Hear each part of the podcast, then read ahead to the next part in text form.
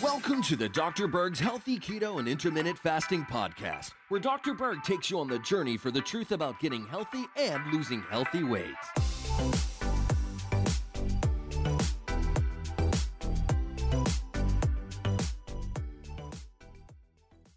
So there's a lot of confusion and controversy over this topic of sun exposure and melanomas. Uh, on one hand, there's a push to have everyone avoid the sun.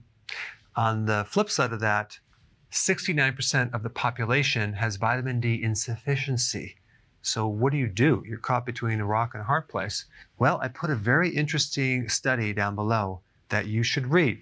And this is a summary of it. They're talking about the difference between moderate sun exposure versus getting a sunburn. Non burning sun exposure is associated with a decreased risk of melanomas, okay? Whereas people in the category of getting a sunburn, which is associated with doubling the risk of melanomas, okay? So as long as you don't get a sunburn, you're gonna be good. Outdoor workers have lower incidence of melanomas versus indoor workers.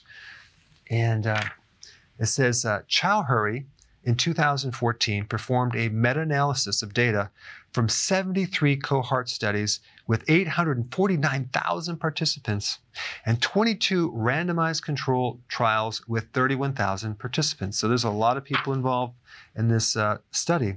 The study found an inverse association of circulating vitamin D with risk of death due to cardiovascular diseases, cancer, and other causes. So check out the study. I put the link down below, but realize that the radiation that you get from the sun that potentially could cause damage in your DNA and alter the DNA sequences can also be at the same time protected from vitamin D because vitamin D has a protective function as well among many other functions.